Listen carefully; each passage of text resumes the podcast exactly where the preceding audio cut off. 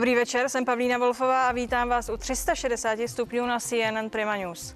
Co jsme pro vás celý den sledovali? Podívejte se.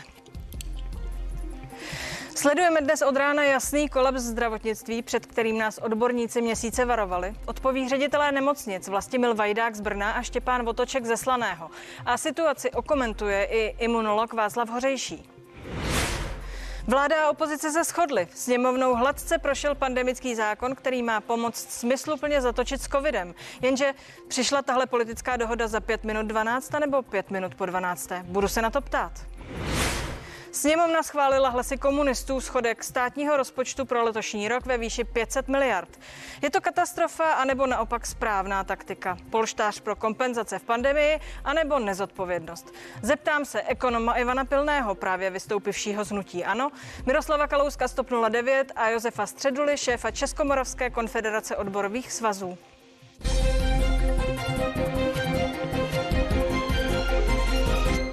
Poslanecká sněmovna schválila pandemický zákon. Teď návrh zamíří k posouzení do Senátu. V praxi bude jeho přijetí znamenat, že ministerstvo zdravotnictví a hygienické stanice dostanou pravomoce vydávat širší restrikce proti koronaviru, než jaké měly do posud.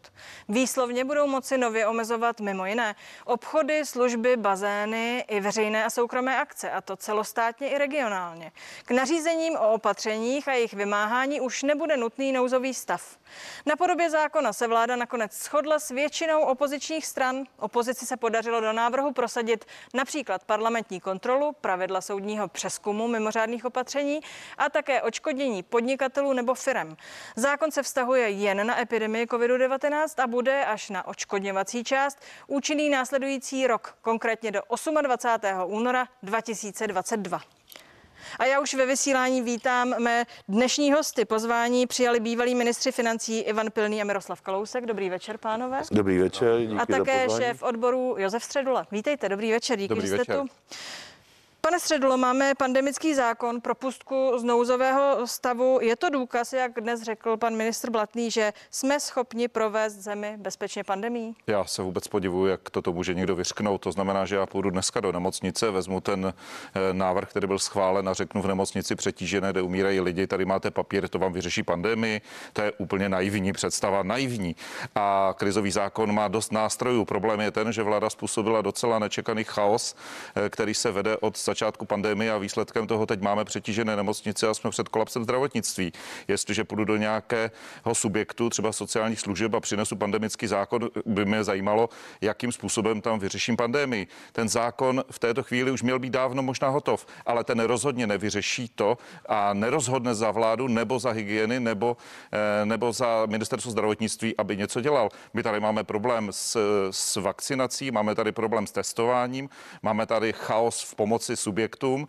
Vláda se na počátku pandemie snažila vyhnout povinnosti hradit škody subjektům, tak jak je v paragrafu 36 krizového zákona. A teď mám věřit tomu, že nějaký papír to vyřeší. V každém případě změnil Rozhodně atmosféru nevyřeší. ve sněmovně, tedy alespoň na venek. Pro dnešek. Ivane Pilný, přichází tedy ten pandemický zákon včas, je to správná věc v tuto chvíli? Tak vy jste eh, zmínila, jestli je za 5 minut 12 nebo 5 minut po 12. Já myslím, že ten hlavní problém je, že nevíme, kolik je hodin. Takže je těžko odpovědět na tuhleto otázku.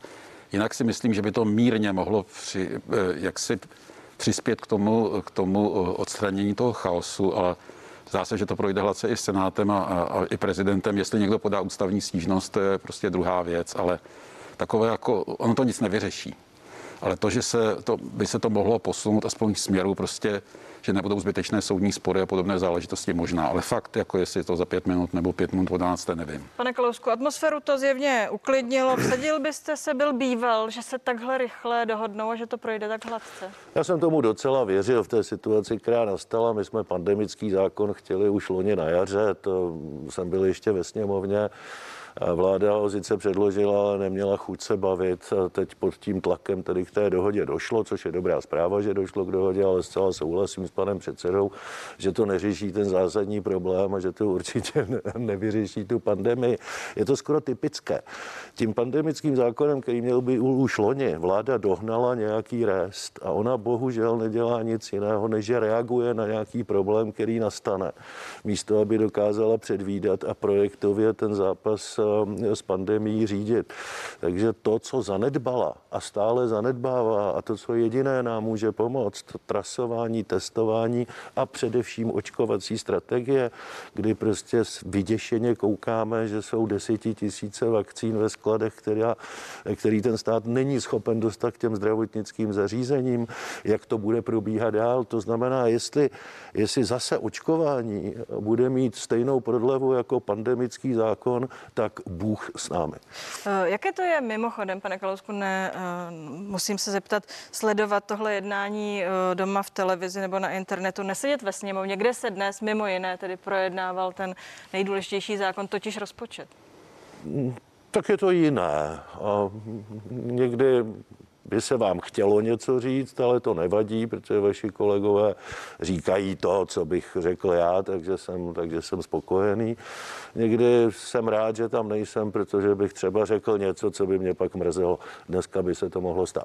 Pane Pilný, vzhledem k vašim komentářům už k tomu návrhu, který dnes přicestoval do sněmovny, eh, musím se zeptat, vy jste se eh, na jeho tvorbě vůbec nějak nepodílel, protože ať se to vezme jak chce, Stále jste byl považován za ekonomického experta, ano. Tak víte, já na rozdíl od pana pana Kalouska bych asi, nebo když se na to dívám, tak asi nejsem ten, který by měl stejný názor, jako má většina poslaneckého klubu ANO. To je trošku jiná uh, záležitost. Eh, na, to, na té přípravě jsem se samozřejmě nepodílel, protože za mě se ještě uh, deficity rozpočtu počítali v desítkách miliard. A mně připadalo dneska, zachytil jsem teda jednu takovou poznámku paní ministrině, respektive dvě, jedna ta poznámka prostě, která asi nebyla míněna ironicky, že tenhle ten zákon eh, rozhodne, že ho musíme přijmout, protože rozhodne o tom, jestli výjdeme se ctí z krizového stavu nebo jestli upadneme do chudoby. Eh, ona to asi myslela nějak jinak, než to myslíme my. Nemyslela to tedy ironicky. Eh, já si myslím, že to není jediný zákon, který rozhodne o tom, jestli teda z té krize výjdeme nebo ne. Tedy jen mě poučte, opravdu jste se na tom, co dneska přišlo do sněmovny vůbec eh, ničím No já jsem ani neměl chuť, protože... Eh, Bývalý ministr eh, financí, ostatně Víte, za paní ministrině ten, byla vaše náměstkyně, za mě, třeba přišla Ano, paní ministrině byla moje zámě, náměstkyně, ale za mě se ten rozpočet sestavoval standardním způsobem. Jo. Musíme říct, že to, co se přijalo ve sněmově na konci roku, není žádný rozpočet. To věděl každý, kdo tam pro ně hlasoval, že to není je? rozpočet. No protože tam chybělo tak jako nějaký drobný, asi 180 miliard. To se vědělo, k tomu se posunem, ale... No, takže já bych tomu neříkal rozpočet, jo, protože ten se připravoval eh, způsobem, jakým kočička a pejsek pekli dort. Jo? To znamená, splácali to takhle dohromady a ono z toho vypadlo potom nějaký číslo. Pak se ukázalo, že to číslo samozřejmě není konečné, protože když jsem byl nedávno v televizi, tak jsme ještě ukazovali, si mysleli, že ten deficit bude začínat čtyřkou. Už začíná pětkou. Přesně tak začíná pětkou. Pane Středulo, v návrhu jsou započítány mimo jiné tedy e, dopady schváleného daňového balíčku a rezerva na budoucí covidové kompenzace. Aspoň to je odůvodnění. Líbí se vám ten rozpočet? Ne, nelíbí. My jsme protestovali proti tomu rozpočtu od samotného počátku. Vy jste se ptala, eh, jak to je eh, 320 miliard. My jsme tomu říkali pouze virtuální rozpočet, že máme těch rozpočtů dokonce několik. Tento je jeden, druhý je, jsou evropské prostředky, třetí je ten, o kterém tehdy se nemluvilo, to zná ten, který má ten deficit mezi 460 až 500 miliardami korun, který vlastně měl být schválen hned v tom prvním, protože už to bylo tehdy jasné. A paní ministrině financí říkala, že 320 miliard je v pořádku, ale co mě dneska teda urazilo neuvěřitelným způsobem a považuji to za pohrdání těma lidma a vlastně způsob, kdy používá používáte někoho jako rukojmí, kdy paní ministrině, a teď já to nebudu citovat přesně, protože to neumím, ale paní ministrině řekla, že když se neschválí rozpočet ve výši 500 miliard schodku, tak nedostanou zdravotníci ty slíbené odměny. To považuji za naprosto skandální vyjádření ministrině financí, kde vyhrožuje skupinou. A věci která... dostali by je, myslíte, kdyby ten schodek nebyl takový? Blíží se volby, je? tak určitě nějaké dostanou. Jsem skoro přesvědčen, že to někdy v dubnu, v květnu možná vyjde, ale to už i mě e, rozčiluje, protože ty lidé, kteří zabezpečují to základní fungování zdravotnictví, tak jsou použití jako rukojmi při schvalování zákona. To nestačí 320 miliardový schodek na to, aby se těm lidem dalo pár miliard. Dokonce se stalo to, že úhradová vyhláška způsobila, že protože už je teď ale moc těch covidových pacientů a protože na to byly nastaveny nějaký systém odměn, tak už bude moc těch pacientů, takže budeme muset snížit eh, ten, eh, ty odměny pro ty zdravotní sestřičky a pro ty lékaře. To považuji opravdu za něco. Jak je možné, že si někdo vůbec dovolí z politiku takto politikařit na úkor těchto lidí v první linii? Miroslave Kalousku, jak jsem řekla, už je započítán ten daňový balíček, když jste naposledy hlasovali pro ten návrh, tak tam ještě nebyl. Je to nějakých 100 miliard. Já pro ten návrh nehlasoval. Ne, ne, ne, chci říct, když jste to řešili ve sněmovně, to jsem chtěla říct. Teď je tam navrh nějaká ta rezerva 80 miliard, řekněme, na COVID. Neznamená to, ne, nepůsobí to na vás, že vláda je tam má, protože ví, co s nimi chce udělat, že má plán? No, nemá. Eh, Pojďte, ten daňový balíček, když už byl schválen a vstoupil v účinnost, ten tam samozřejmě započítán být musí, to je asi těch 102 miliard korun. To, co není ospravedlnitelné, je těch 77,3 miliardy výdajů navíc, aniž by vláda udělala sebe menší pokus ušetřit nějaké výdaje na jiných prioritách, které s covidem nesouvisí. A když se podíváte na strukturu deficitu, toho 500 miliardového, tak zjistíte, že mnohem víc výdajů tam souvisí s spotřebou vlády a s volbami a mnohem méně s covidem. Byť se tomu říká covidový rozpočet. Mně by nevadily výdaje na boj s covidem a na podporu těch, kteří jsou omezeni v podnikání, protože to jsou jednorázové výdaje a v okamžiku, kdy se ta bitva vyhraje, tak už se neopakují. Ale vládě se vymkly z rukou takzvané mandatorní a kvazimandatorní výdaje, které se budou opakovat i poté, až se situace s covidem vyřeší. Jinými slovy, 500 miliard letos, kdybychom příští rok byli schopni sestavit e, rozpočet s deficitem 50 miliard, to bychom přežili, to není problém. Ale to nedokáže nikdo. Toho asi Nás čekají nás čekají díky té rozpočtové politice vlády, které se vymkly z rukou výdaje, které nesouvisí s covidem, zdůraznuju, nesouvisí s covidem, ty se jí vymkly z rukou a díky nim nás čekají 100 miliardové rozpočty v dalších letech. Je to skutečně... To tam se dostaneme, protože nemůžeme do nekonečna. Je to skutečně krok, ten letošní rozpočet je krok, velký dlouhý krok k rozvratu veřejných financí a jeho odvrácení bude strašně bolet. Podepisujete bude to, pane Pilný? Tak já bych jenom řekl, že, ten, že to není dlouhý krok, je to krátký krok, protože paní eh, předsedkyně takového toho platonického úřadu, který sice má nějaké zodpovědnosti, ale nemá žádná práva, paní Zamrazilová upozorňuje na to, že ten růst veřejného dluhu už v roce 2024 narazí na dluhovou brzdu. Už v roce 2024, takže to, co říká tady pan Kalousek, je naprostá pravda, protože opravdu nejde o rozpočet minulého roku nebo letošního, ale to jsou prostě věci, které se budou posunovat. A teď k tomu polštáři, těch 77 miliard. Víte, ono to je docela jednoduché, protože eh, od toho daňového balíčku eh, vláda stále při, eh, jak si přijímá nové a nové výdaje ke, do státního rozpočtu. A vzhledem k tomu, že volby, pokud budou, tak budou v říjnu, tak ještě je tady pořád velký prostor pro to, aby se prostě ta populistická podpora, která směřuje k tomu, aby někdo vyhrál volby, aby se prostě zvětšila. Takže ten polštář je tam proto, aby paní ministrině financí nemusela každý dva měsíce chodit a žádat, aby se ten rozpočet opět upravil. Je to populistický rozpočet? Eh, je a je ještě eh, daleko vážnější než ten populistický, protože každá vláda v minulosti před volbama řešila otázku, jak podpořit své voliče.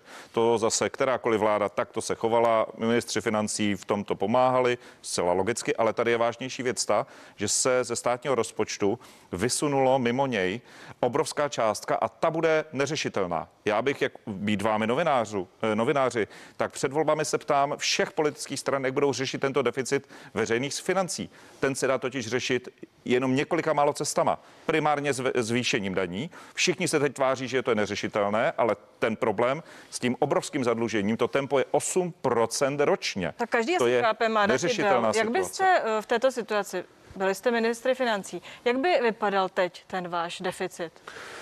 Eh, já oba dva říkáme, zdůrazňuji, že pokud mluví úplně stejně bývalý ministr financí z TOP 09 a bývalý ministr financí z ANO, tak na tom asi bude něco pravda a především je to velmi vážné.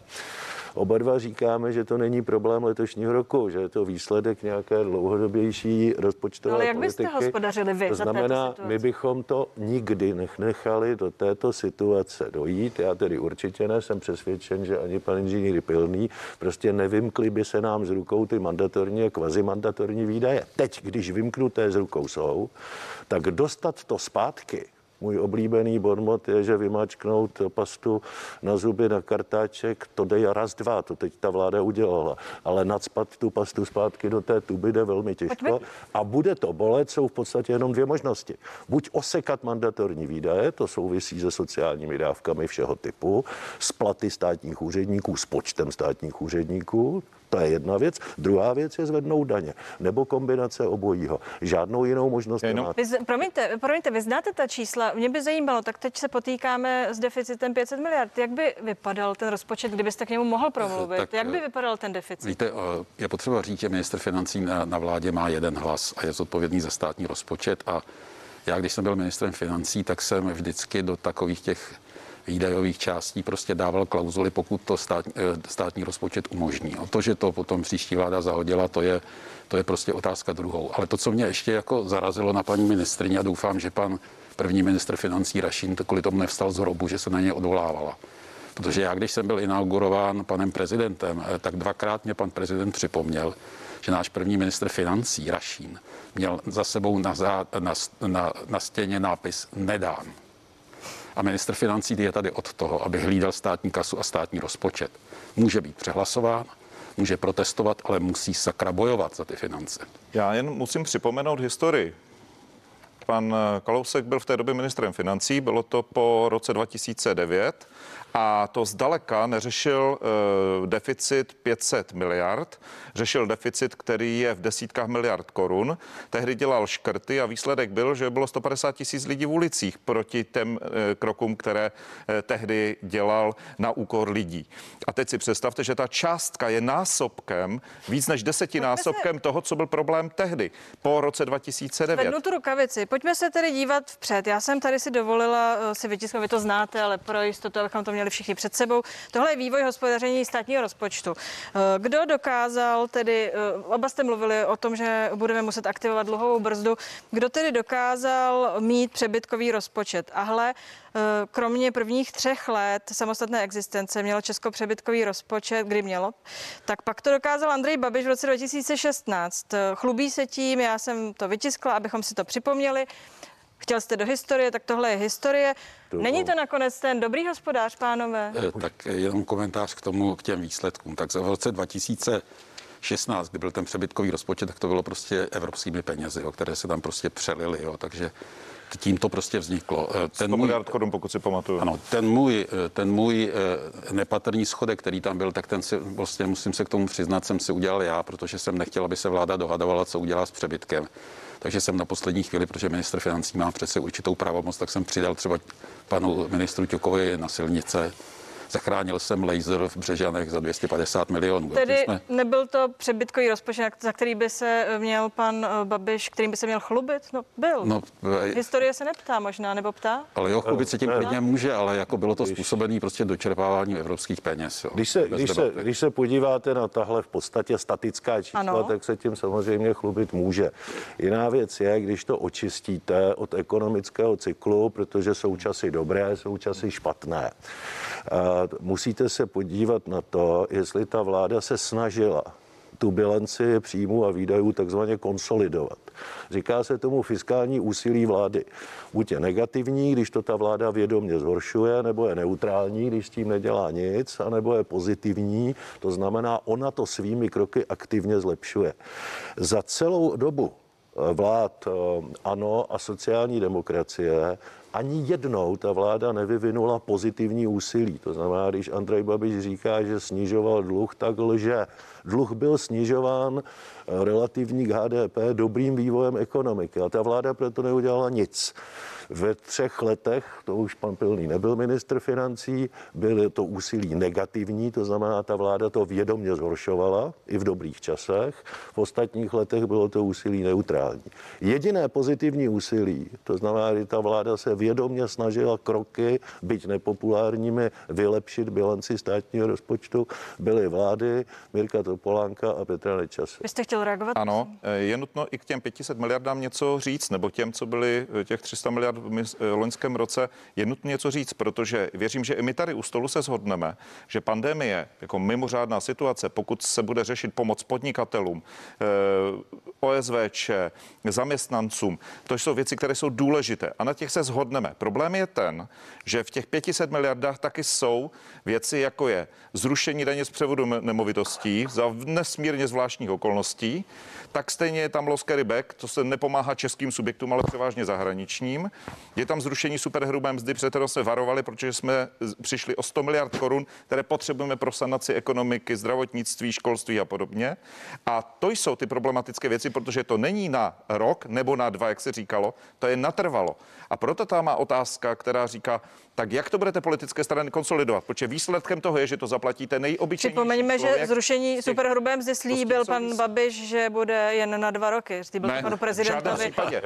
Bylo to řečeno. Jak, počkejte, jak na to přišel v tom to zákoně? V tom zákoně, v tom zákoně to, to není. To v tom zákoně to není. A Řekl, že to je slovo politika. V tom zákoně to není a pan Babiš říká každý, každý dva dní něco úplně jiného. Snad tady není nikdo, nejenom v tomto studiu, ale ani za obrazovkami, kdo by věřil tomu, co říká to jen připomínám, abychom ta fakta měli pohromadě. Pánové, eh, jako ministři, my nevíme zatím, kdo nám bude vládnout v roce 2024, ale to je ten bod, kdy pokud budeme hospodařit takto, narazíme eh, na aktivaci té brzdy. Zavidíte tomu dluhové brzdy? Zavidíte tomu, kdo to převezme v tom roce 2024? Dokáže eh, to otočit vzhledem k tomu, že vidíme, jak asi náročné je mít vyrovnaný nebo přebytkový rozpočet? Jsou dvě možnosti. Rozhodně nezávidím nikomu. Buď to bude vláda, která se bude opravdu poctivě snažit nenarazit na dluhovou brzdu a bude se snažit tu bilanci vylepšit tím pozitivním úsilím. Pak znovu opakuji, pak to bolí pak musíte propouštět lidi, ořezávat sociální dávky nebo zvyšovat daně musíte jít do těch mandatorních a kvazimandatorních výdajů. Jenom na provozních výdajích to nenajdete, tyhle obrovské množství.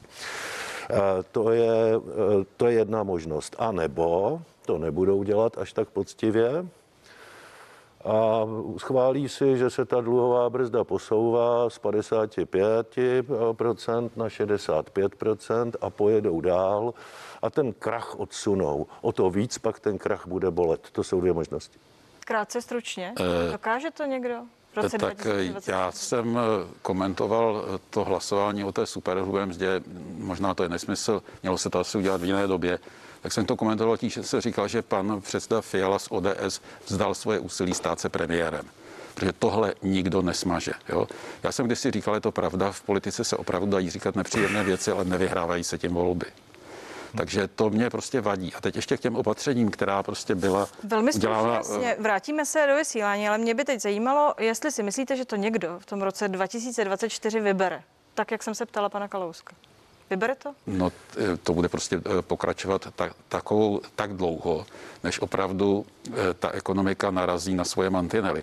Ale je potřeba také říct, že prostě my tady nejsme, nehrajeme si na svým písečku, jsme průmyslová, exportně orientovaná ekonomika. Když třeba bude mít problémy Německo, tak kdybychom se tady zbláznili, tak nic neuděláme. Jo? ale my se prostě eh, postupně zbavujeme jakýchkoliv nástrojů, abychom mohli tu ekonomiku nějakým způsobem pozitivně ovlivnit.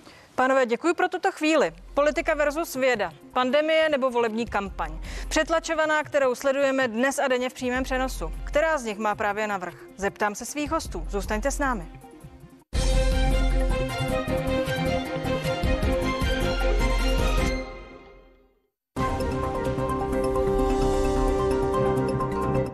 Hurá! Konečně je zase čas na zahradu. Cože? Tak brzy? No jistě, protože ten, kdo dříve plánuje, má dříve jaro. Myslete už teď na balkon, terasu, zahradní domek nebo na vaše jiné plány. Tak se do toho hned pusťte. Aktuální nejlepší nabídky od oby. Mimochodem jsme tu stále pro vás. Materiál dostanete díky naší službě rezervovat a vyzvednout, nebo vám ho můžeme dodat až domů. Je čas vystoupit z řady v autě s ikonickým designem. Prostorném a pohodlném, s Apple CarPlay a Android Auto a ještě výkonnějším hybridním motorem. Díky extra nabídce si nyní pořídíte novou Toyotu za výjimečně příjemnou cenu s úrokovou sazbou 2,99% od Toyota Financial Services. slevou na sadu zimních kol a bonusem při výkupu vozu. Toyota. Bezpečně nejlepší volba. Na webu OK.cz jsme si koupili hezkou a praktickou kuchyň Brick. Se snadným výběrem online nám pomohly fotky, videa, recenze i odborný prodejce. Kuchyni nám nejen smontovali, ale tu starou odnesli a ekologicky zlikvidovali. Největší výběr sedaček, postelí a kuchyní na OK.cz. Které produkty jsou nejlevnější? Ty levné? Ne. Ty levnější? Ne. Jedině ty, co jsou skutečně levnější. Od čtvrtka v Lidlu najdete vepřové mleté maso 100% XXL 1 kg za 89,90. Brokolici 500 gramů za 19,90. A paštiku různé druhy za 13,90. Lidl Plus, ceny mínus. Příště už půjdeš sám. Už jsi přece dost velký. Budu tě chránit, dokud to půjde, ale nebudu tu s tebou vždycky. Musíš si umět poradit sám. Už brzy. Jen proto, že někdo nemůže chvíli počkat, až jiní dodělají svou práci, tě dnes už do školy nedovedu. Mrzí mě to. Buď statečný. Agresivita za volantem vede nevyhnutelně k tragédii. Buďte k sobě prosím ohleduplní. Hledáme různé cesty, jak zůstat přírodě na blízku. Mít ji při sobě v různých podobách. Ale její původní se nic nevyrovná. Natura. Výjimečně čistá voda přímo ze srdce Adršpašsko-teplických skal. Natura. Zažeňte svou žízeň po přírodě. Víte, jak si pořídit nejlevnější povinné ručení a nejvýhodnější havarijní pojištění? Jasně, na internetu, ví každý. Ale když to napíšu rovnou do srovnávače Rixo.cz, mám to hned. Stačí mít SPZ, zadat ji do Rixa a technické údaje o autě se odteď vyplní sami. Ještě krátké info o mě, abych nepřišel o bonusy a je to. Halo, prosím tě, cvakni mi to na čumák a já jedu. Srovnejte si rychle a jednoduše nejvýhodnější pojištění vozidel. Rixo.cz. Nesrovnatelně lepší srovnávač pojištění. Při výběru vína obvykle spoléhám na ověřenou kvalitu. Stejně to mám i se síry. A když si chci večer trochu ozvláštnit, s chutí sáhnu po Hermaduru s jeho charakteristicky vyzrálým aroma a přitom překvapivě jemnou chutí. Pokaždé je to nevšední zážitek. Hermadur od krále sírů. Jemná chuť s charakterem. Představte si, že objevíte místo plné pokladů. Není to sen. Na Aukru jsou miliony unikátních pokladů a každý den přibývá 60 tisíc nových. Mnohé v aukci už od jedné koruny. Když cokoliv hledáte nebo prodáváte, Aukro je vaše. Ulovte si váš poklad na aukro.cz.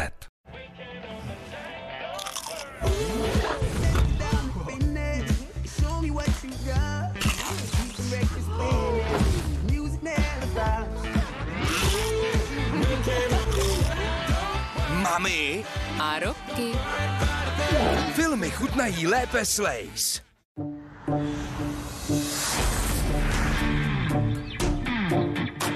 Roztočte to a radujte se z jackpotů ve vlastním mobilu. Právě teď slaví kasíno od Fortuny narozeniny. Ale dárky dostáváte vy. Běžte na ifortuna.cz a rozbalte si ten svůj. Fortuna Casino.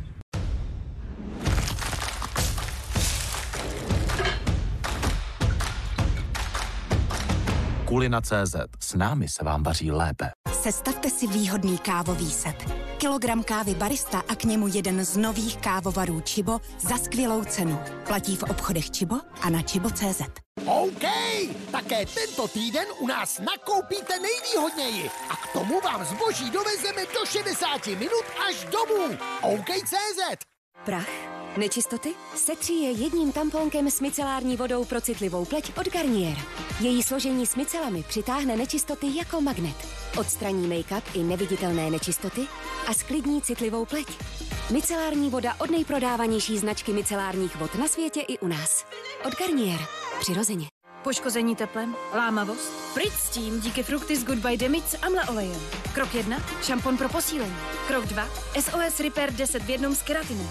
10 účinků v jedné bez oplachové péči pro ochranu až do 230 stupňů. O 90% méně lámavosti? Vlasy jsou regenerované. Fructis Goodbye Damage. Od Garnier. Přirozeně.